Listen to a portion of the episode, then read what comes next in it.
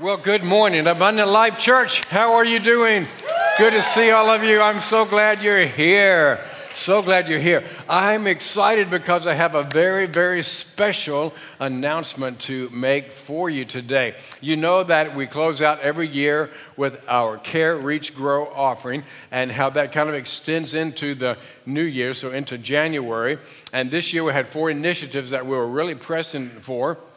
One of those being uh, caring for all the needs of people in our own church family throughout the course of a year, and then helping our campus in Vancouver to move into their permanent home, which they're going to be able to do in the next oh, month or so, and then helping our team in Naples, Italy to get into the building that God is providing for them, and then to plant a second church in Ecuador. And so, major, major things. Therefore, we had the largest goal this year that we've ever had with Care Reach Grow $250,000. And so today we get to announce where we landed on that. So, are you ready for this? Yes. I, I need a drum roll. I need a drum roll from Justin over here. Okay, the grand total is $255,000. Yeah. Isn't that awesome? I just think that is so cool. Isn't that great? Isn't that great? Turn to your neighbor, give him a high five. Okay, give somebody a high five. We give God all the glory for that, but you know, the Bible talks about how what God does for us, He does through us. And so we give Him the glory, but it's just an honor to uh, be able to, to work with God and have God work through us to carry out His purposes. So, way to go. I just think that is so exciting, and you guys are awesome. Now, today we are continuing our series in the life of Joseph, and we're in this series that we've called Messed Up the Life of Joseph. Now, if you know anything about the story of Joseph, how many of you would agree that, that the whole thing is messed up? It's wackadoodle doo. I mean, if you think your family is dysfunctional, then you haven't seen anything until you've seen this family. So we're going to continue with Joseph today. About, uh, oh, I don't know how many years ago, it was a long time ago, when I was back at Kentucky Christian University working on my master's degree, one of my professors made a statement to us guys in the room who we were talking about church growth and leadership, and just kind of off of the cuff, he made this statement. He said, For some of you guys, if you're ever going to be in a growing church, then you need to just go and start your own church. And those words were just like, like pierced my heart, and they really set in course our whole life for my wife and me. It just totally changed the direction of our life. And so, what you have to know about Anne and me is we both love the sun okay? I mean the S O N, son. We love the S, I mean the S U N, son. it is the third service, and I can only imagine what the next service is going to be like. And so, what I mean is the S U N son. We both love the S O N son, but you, you get the point. And so, we wanted to, to, move maybe like to Phoenix, Arizona to start a church. And so we actually, we went to Phoenix we visited with an organization down there, and they took us all around and they showed us where they wanted the church to be. And they said, We like you guys, we're excited about you coming, but don't burn any bridges behind you yet. And so I'm so glad that we took their advice because we never heard another word from them. We never heard another word. Didn't get a phone call, didn't get an email. I don't actually don't even think they had email back then. And so we never got smoke signals or, or, or nothing, nothing, never heard a word from them. And to be really honest, we were disappointed. We were really disappointed, and um, we knew we had been forgotten. We were just forgotten. But look where it led us. It led us here, and so now we're here. God is always working for your best, right? And so, so here we are. We've been in Portland now for 26 years and a half. But anyway, so in this story, Joseph, in this scene of his life, he has been, he's disappointed because he's been forgotten. And it's painful to be forgotten. And so let me retrace the story in case you're new to the story of Joseph or you're new here for the first time. Let me just quickly catch you up with where we've gone. I want to share some lessons and then we're going to jump right back into the story. Joseph was one of 12 brothers, and he was the youngest, and he was the favored of 12 brothers uh, to his father Jacob. And Jacob favored Joseph because he was born to his favorite wife, Rachel, in his old age. And so he, he put Joseph's uh, favoritism on display, or he put his favoritism on display, by giving to Joseph this beautifully ornamented robe. Okay, remember Gucci? The word ornamented is Gucci in Hebrew, okay? And so, and so he gives to him this beautifully ornamented robe, and the brothers, they think, well, what is this all about? I mean, who are we? You know, chopped liver kind of a thing? And so they're, they're angry, they're upset, they're, they're getting jealous, there's resentment, there's bitterness, and all this stuff. And so one day, Jacob sends Joseph to see his brothers, and they see him coming from a distance. And the scripture says they saw him and they hated him. I mean, they hated him. Have you ever had somebody who hated you look at you? You know, and, and you, you see it in their eyes. They hated him. And it says that they couldn't speak a kind word to him. And so they plotted to kill him. They, they were actually going to kill their brother. Can you imagine killing your brother or your sister? Anybody ever, hopefully nobody here has done that, but um, I shot my sister with a BB gun when I was uh, younger, but it, I wasn't really angry, angry, I was just mad at her. I, I, and it was stupid. It was dumb. It was dumb. And I got in big trouble for it. Where was I going with this? Oh, and so why would you, why would, you know, so, so they, they decided not to kill him, but they then decided to sell him. They were going to sell him.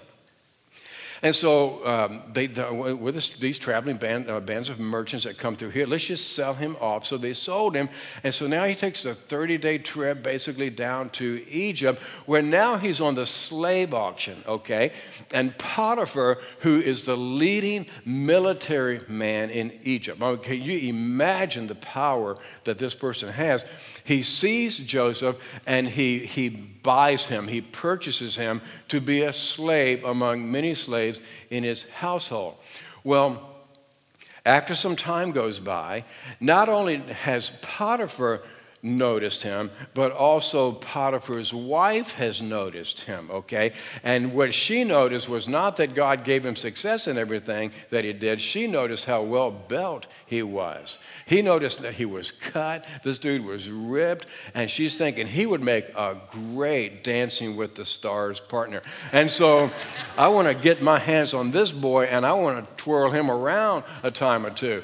And so she comes on to Joseph very aggressively. I mean, she's not, in, there's no innuendos, there's no hint, there's, there's no like winking or none of that stuff. I mean, in verse, uh, chapter 39, verse 7 and 10, she just says, Come to bed with me. Come to bed with me. And though she spoke to Joseph day after day, he refused to go to bed with her or even to be with her.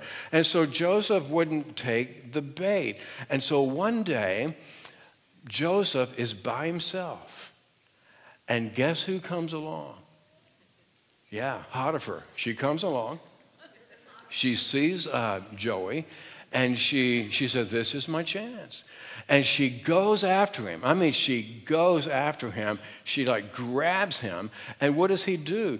Well, he does the only thing he could possibly do if he wanted to get out of that situation, and that was to run. And so he literally left his coat in her hands and left her in a trail of dust. And she's yelling, rape, rape, and screaming and pity for me and all this stuff and all this. Now, if you can picture the story, let's say probably an hour, two hours, three hours go by, and Potiphar comes home.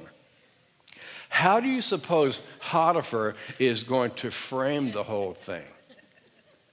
Okay, about this point in the message, I need a female voice. Are there any aspiring females out there who like acting? Okay, I didn't think. I'm not going to let you volunteer anybody else. Do I see a hand back there? All right.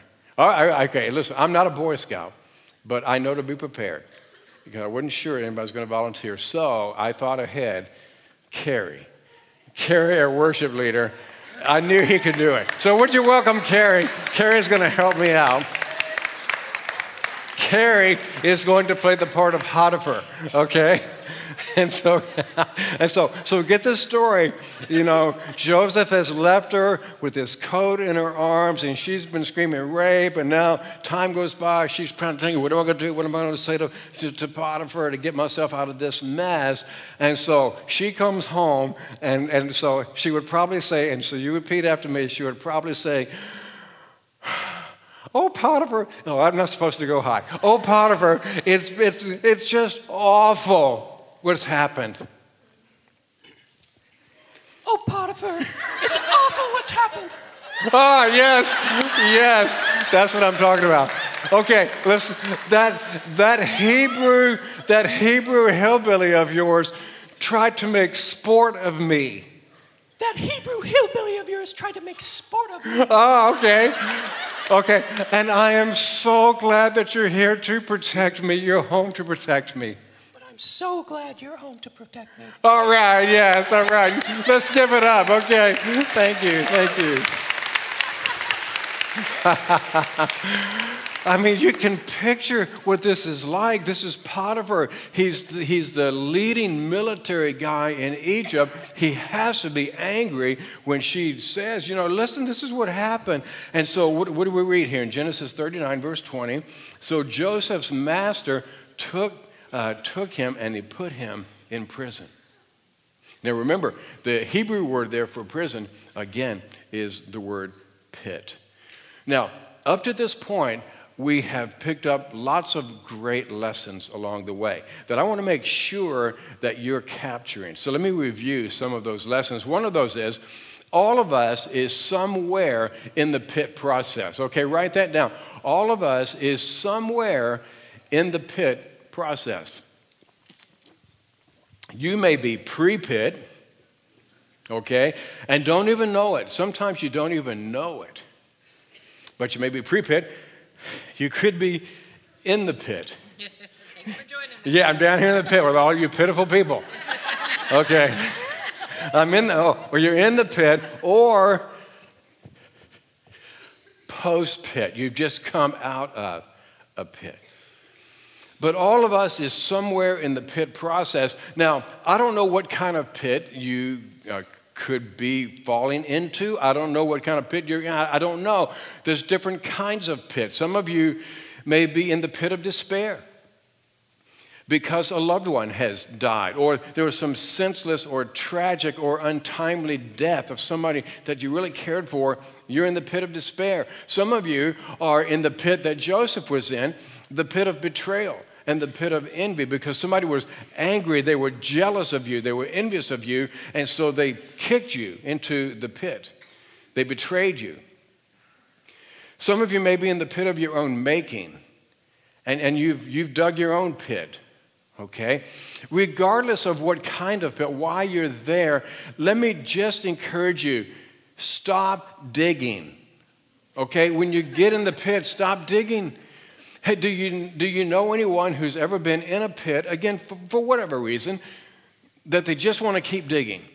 They just want to keep digging and make it worse and make it worse. And, and, and they get more and more angry. And so they're, they're digging. They, they get, become more and more bitter. And so they keep digging. They, they, they're going to get even. So they keep digging. Or they're blaming God and they keep digging. And they're running from God and they keep digging. And people dig and they dig and they dig deep holes and they never get out of their pit. And so stop digging. You, you, all of us are somewhere in the pit process. But we have to understand this about the pit, and write this down. The pit is not a place to, it's a place through. And that's so important because sometimes people get in their pit and it, to them it becomes a place to. They've arrived at their pit and they've come to the conclusion that I'm going to be in this pit for the rest of my life and nothing's ever going to change. And pity poor me. And I guess I was just born for the pit. I guess I was made for the pit. And, and so it's in the pit I'll stay, it's in the pit I'll die. And all of life becomes this pity party. No, no, God did not intend for the pit to be a place that you go to and spend the rest of your life. God intended that the pit be a place through. It's a place through, not a place to. Why? Well, write this down. Because in the pit, God is preparing us for what He's prepared for us. This is so important to understand.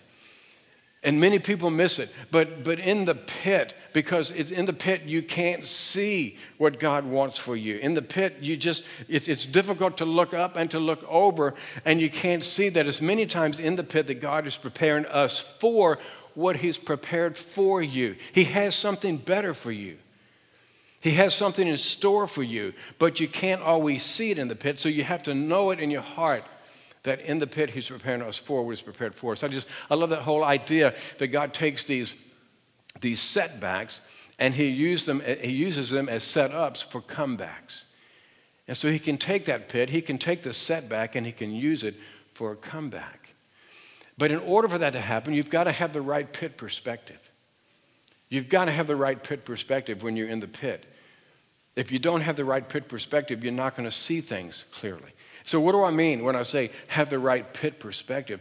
What I mean is, when you're in the pit, you can look down and you can look around and you can be frustrated and you can worry. Or when you're in the pit, you can look up with a sense of great anticipation that God has more in store, that He's preparing you for something. When I talk about having the right pit perspective, what I mean is you can ask, why this and why me and instead ask the question, What's next? What's next, God? What do you have in store for me? Which leads me to the last lesson I want you to just be reminded of, and that is God never leaves us alone in the pit. It's important to know that. God never leaves us alone in the pit. Not only does He not leave us alone, He's there with us. He sees, he cares, He's aware, He's with you, and He's even for you in the pit. And we see that in the life of Joseph. Sometimes we think that when we choose to follow Jesus, that we, we get to avoid all of the pits of life. No, we don't. But even in the pits, God is there and He cares. What's interesting, you know, Joseph is actually, he's in pit number two right now. Uh, his jealous brothers uh, betrayed him and kicked him in pit number one. They ripped off his Gucci robe and kicked him in the pit. Now, um, Potiphar's uh, wife has ripped off his robe, his coat, and kicked him in pit number two. So let's pick it up right here in Genesis 39, verse 20. But while Joseph was there in the prison, the Lord was with him. Everybody say, The Lord was with him. The Lord was with him. He showed him kindness and granted him favor in the eyes. Everybody say, eyes. In the eyes of the prison warden. Remember last week we said, Remember, people are watching you when you're in the pit, especially if you claim to be a person who follows Jesus. People are watching you. And so, and so he found favor in the eyes of the prison warden. Did you know you can be successful in the pit? Even though you're in the pit, you can be successful. And, and the reason I say that is because success has nothing to do with, with a profit and loss, it has everything to do with proximity. Even in the pit, because God is with you, you can still be successful, even in the pit because it has to do with proximity. How close are you staying to God while you're in the pit? Let's go to Genesis 39, verse 22. So the warden put Joseph in charge of all of those held in the prison, and he was made responsible for all that was done there. The warden paid no attention to anything under Joseph's care because the Lord was with Joseph and he gave him success in whatever he did. Remember last week we talked about coming under the authority structures in our life.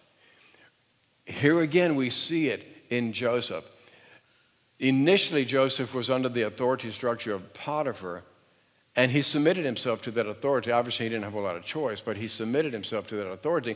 But he had the choice on whether or not he was going to be faithful and be trustworthy and dependable and do his best and honor God because he knew his ultimate authority was God. Here again, we find him again, once again, under the authority structure of the warden. And again, he's a trustworthy person. And because he is, again, he's finding favor in the eyes of his authority structure. What I'm saying to you is this all of us come under a, an authority structure, all of us come under some authority. Whether it's a coach or a teacher or a spouse or a pastor or, or uh, whatever it is, we all come under some authority because ultimately we are under God's authority. And what Joseph understood, a very important principle, is that until we learn to get under what God has placed over us, you'll never get over what God wants to place under you. It's so important that we learn that. And I, watch people, especially in our culture today, they, they rebel against authority, they resist authority, they disrespect authority. And, and there's no sense of responsibility or respect toward authority. And, and it stunts people, it keeps people from growing because until you learn to get under what God's placed over you, you'll never get over what God wants to place under you. And Joseph understood that principle and he lived it very, very well. So let's continue in the story. We come to chapter 40, and now we're introduced to two of the big heavy hitters in, in Pharaoh's court. Sometime later, the cupbearer and the baker of the king of Egypt offended their master, the king of Egypt. Pharaoh was angry with his two officials, the chief cupbearer and the chief baker, and he put them in custody in the house of the captain of the guard in the same prison where Joseph was confined. Let's talk about the cupbearer. Who, who was the cupbearer? Kind of a cool job. Um, the cupbearer was uh, the wine taster. He was the wine taster. Now, it's different than wine tasters today. I mean, we live in, in wine country USA, right? Willamette Valley. Anybody here ever take a wine tour, tasting tour? Don't worry, you're not going to, you sinner, you're a sinner. You're just, you're just some of you going, you know, it's different here. I mean, at Napa Valley and, and Willamette Valley, and, and uh, oh, there's a wine shop over there advertising wine tasting. There's a, a, vineyard over there, and so you go taste the Merlots and the Cabs and the Rieslings and all this stuff. Well, that's, that's the picture that comes to mind when you think of wine tasting, okay? This dude, much different story, much different story. The wine taster, the reason the Pharaoh needed a wine taster was in case somebody was on a fast track to the throne. And so his job was to uh, taste the wine and to taste the food to make sure nobody had, you know, stuck, uh, snuck some little, little white powder in there or something. Because had they done so, then, you know, it would be bye bye king, you know, he's gone. So, so in this case, if you have a wine taster and, and somebody mess with it, it's like bye bye cupbearer and long live the king. And so that's the wine taster. And then there was the baker. The baker was another very important person in, in the king's uh, uh, entourage. So, so, what did the baker do? He baked.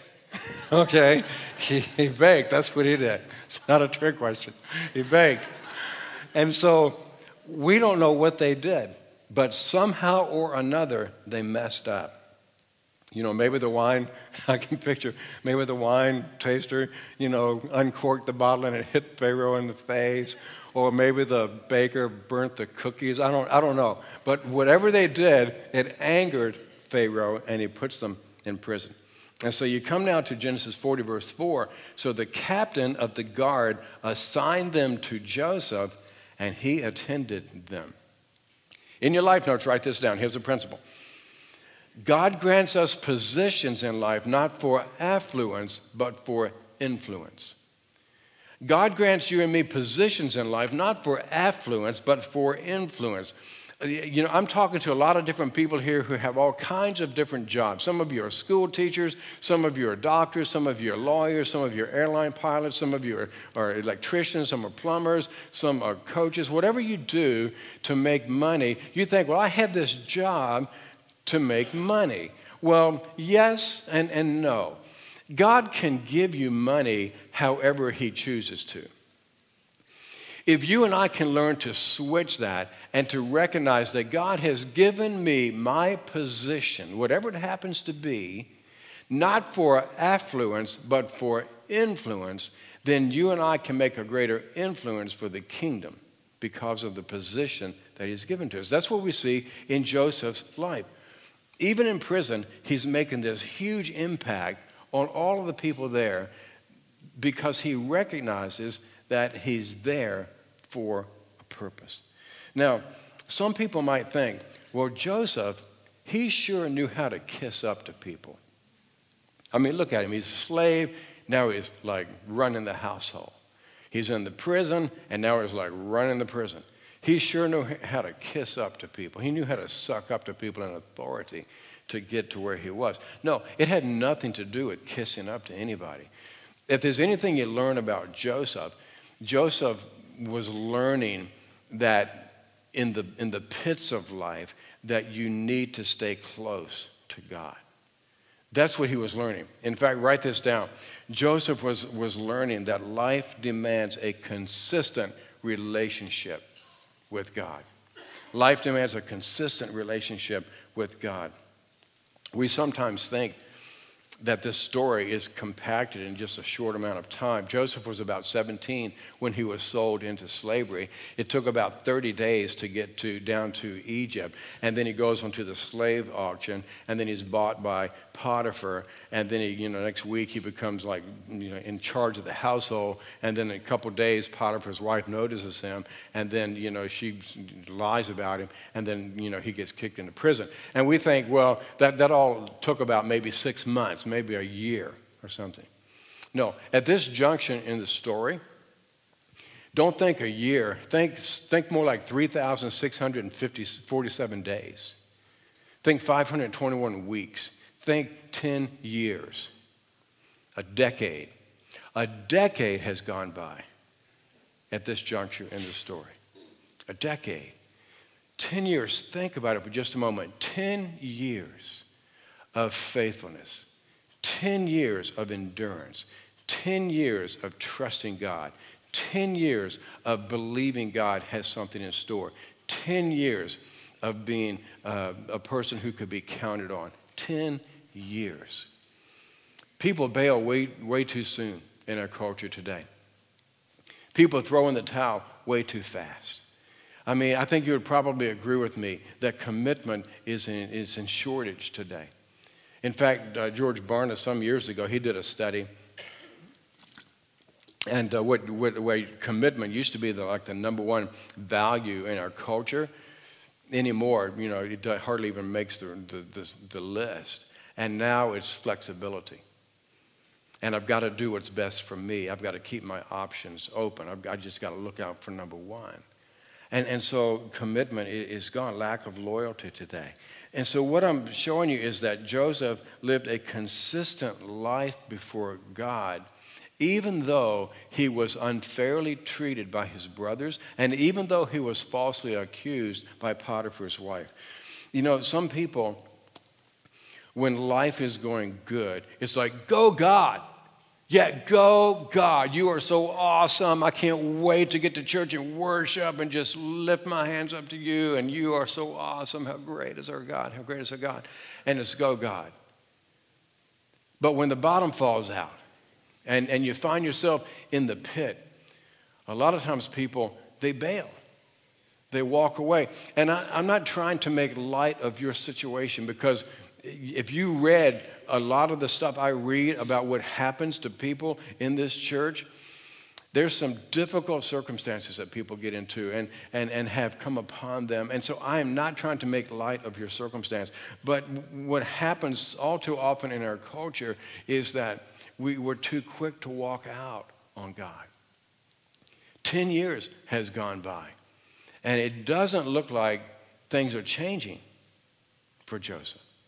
But he chose to be faithful. Now, where was he learning this? Where was he learning to be faithful? Write this down. Joseph was learning consistency in the U of C, in the University of Character. In the University of Character. I get so tired of, of hearing when people come to a crossroads moment in their life and, and they, they choose the wrong path and they justify it by saying, well, God just wants me to be happy. God just wants me to be happy. I got ready to say something that I'm glad I didn't say. I'm tired of hearing that. God just wants me to be happy. Listen, God is more concerned about your character than he is your happiness. It's very apparent with Joseph that God was more concerned about his character than he was his happiness. And it's in this pit, it's in these pits that, that he's learning character. He's developing his character. And so as the story of Joseph continues to unfold, we, we find that now Joseph is assigned the care of the cupbearer and the baker. And so one night they both have dreams. And the next morning, when they wake up and through the day, they're kind of distraught, they're downcast. And Joseph looks at them and sees that they are. And he asks them, Why are you so downcast? Why are you so discouraged? And they said, Well, we had these dreams and we don't have anyone who can interpret them for us. And you would think Joseph wouldn't touch that with a 10 foot pole because the last time he interpreted a dream, where did it land him? In the pit, right? And it's like, well, you know, you, you know what you can do with your dream. I don't, I don't do dreams anymore. But it looks like something's changing because back when Joseph interpreted the dream, he was about 17 years old and he was cocky and he was arrogant and he was proud. And it's like, I'm cool, I'm going to rule, I'm too cool for school, and all you're going to bow down to me. And that's the kind of attitude he had. Well, now, fast forward, I mean, about these 10 years or so, he's becoming a little bit wiser. He's developing some character. And, and now it's not about him, it's really about God. If you go to verse 8 in chapter 40, he's, he, he asks the question well, do not interpretations belong to God? Tell me your dreams. And what he's doing is he's giving God the glory. He's saying, I can't do this, but God can. Sometimes, you know what happens in the pit is you and I have to be broken down before we can break out and break through. And I think, I think God, what he's doing in all of this, this process is he's breaking Joseph down of whatever it was he needed to be broken down of arrogance, pride, ego, self centeredness, self sufficiency. He was breaking him down and preparing him for something very great. Psalm 119 gives us this same principle where the psalmist says, My troubles turned out for all of the best. They forced me to learn from your textbook. You see, you and I get the benefit of living on this side of Joseph. And we know that he's going to rise to a position of extremely high power. He's going to be the second person in the nation. And so, a very, very powerful person. And God knows this, and so He's having to prepare him for that because, because whenever you put power, that you put that kind of power and that kind of prestige and that kind of position in the hands of people who lack integrity and character, it's dangerous. It's very dangerous. That's the only political statement I'll make today or in this series. You can take that wherever you want to. And so, many, here's, here's the lesson many times a person's talent will carry them places that their character can't keep them.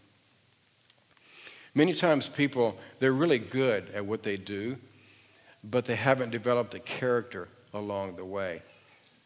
God needed to develop Joseph's character.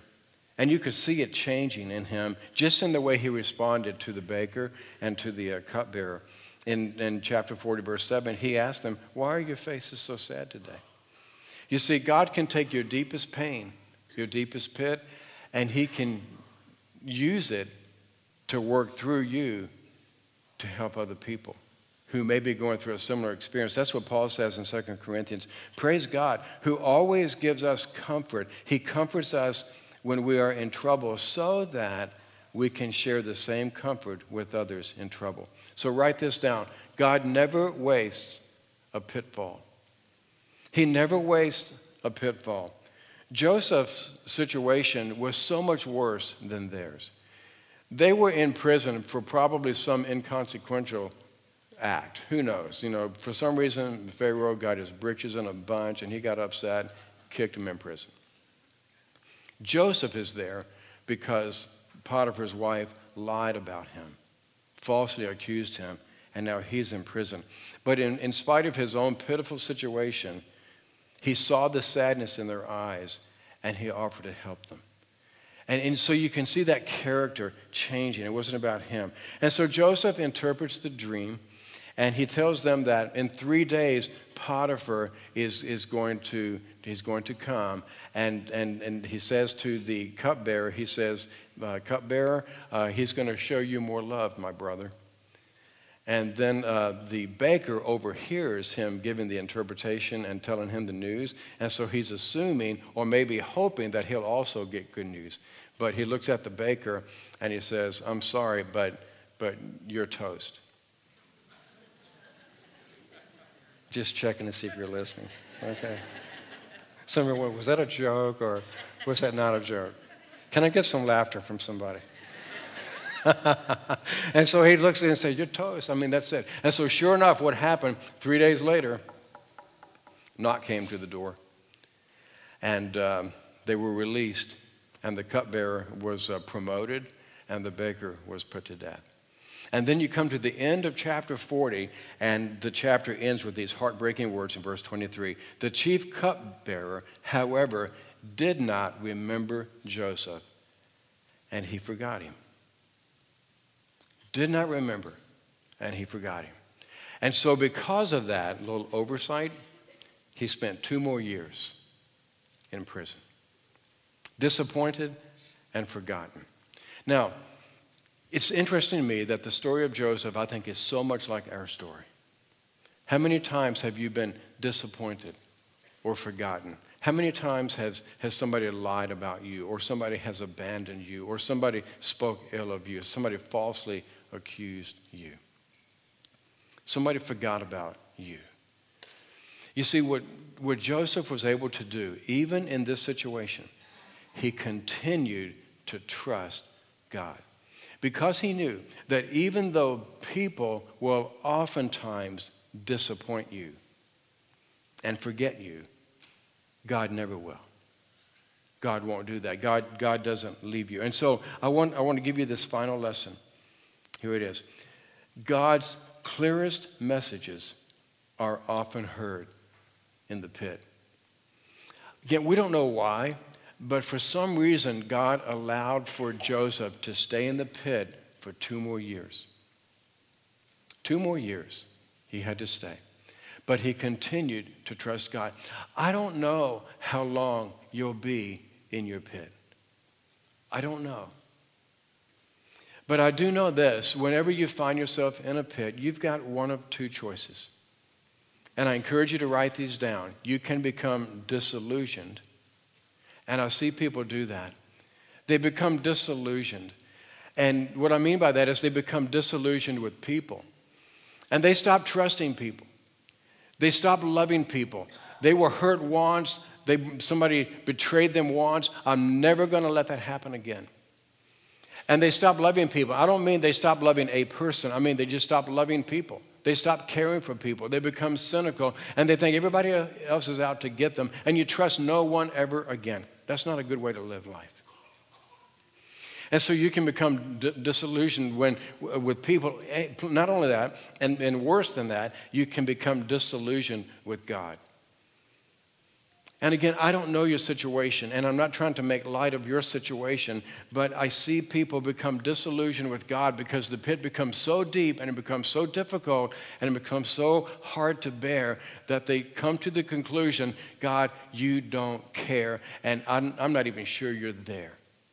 I'm not even sure you're real. And they walk and they leave. And I'm telling you, that's not the solution. And so don't, don't become disillusioned. Here's the second option we can become determined. We can become determined. We can become determined that, that, that I'm going to, I'm going to, yes, I'm in this pit, but I'm determined that I'm going to believe God. I'm determined that I'm going to trust God. I'm determined that God is changing something in me. God is building something in me. God is preparing something in me. He's preparing something greater than what I have now. I'm determined to believe that God has a better future for me than even my past. And I'm determined to believe that God is going to rescue me out of this pit. I'm determined I'm going to trust God. That's your choice. You can become dis- disillusioned or you can become determined. I hope that you'll become determined and that you'll be determined to trust God and to hold closely to Him. When life hands you a pit and you're disappointed and you're forgotten. I'm going to ask if you'd bow your head and as we close out today, I would encourage you during this final moment, if, if you would, if you're in a pit today, if you would just turn to God and say, God, would you help me navigate this pit? God, would you help me to see clearly in this pit? Father, would you help me to trust you? Would you help me to believe that one day I'll be out of this pit and that you have prepared something great for me? And trust Him that He's with you, that He's for you, even in the pit. Some of you here today have never given your heart to Jesus. You've never crossed the line of faith and you've never opened your heart to Him and surrendered yourself to Him. If God is speaking to your heart today, and I believe that He probably is to some of you, to ask Jesus to be your Savior and Lord, if that's your desire today, the Bible says that if you call upon the name of the Lord, you will be saved. If that's your desire today, would you pray with me this prayer? And I'm going to ask all of you who have ever made the decision to follow Jesus if you also would join me in this prayer. Father in heaven, today I just thank you for Jesus. Jesus, thank you for loving me. Thank you for dying on the cross for me. Today I humble myself before you. And I ask you to forgive me of my sin. I choose to follow you. I pray this in your name. Amen.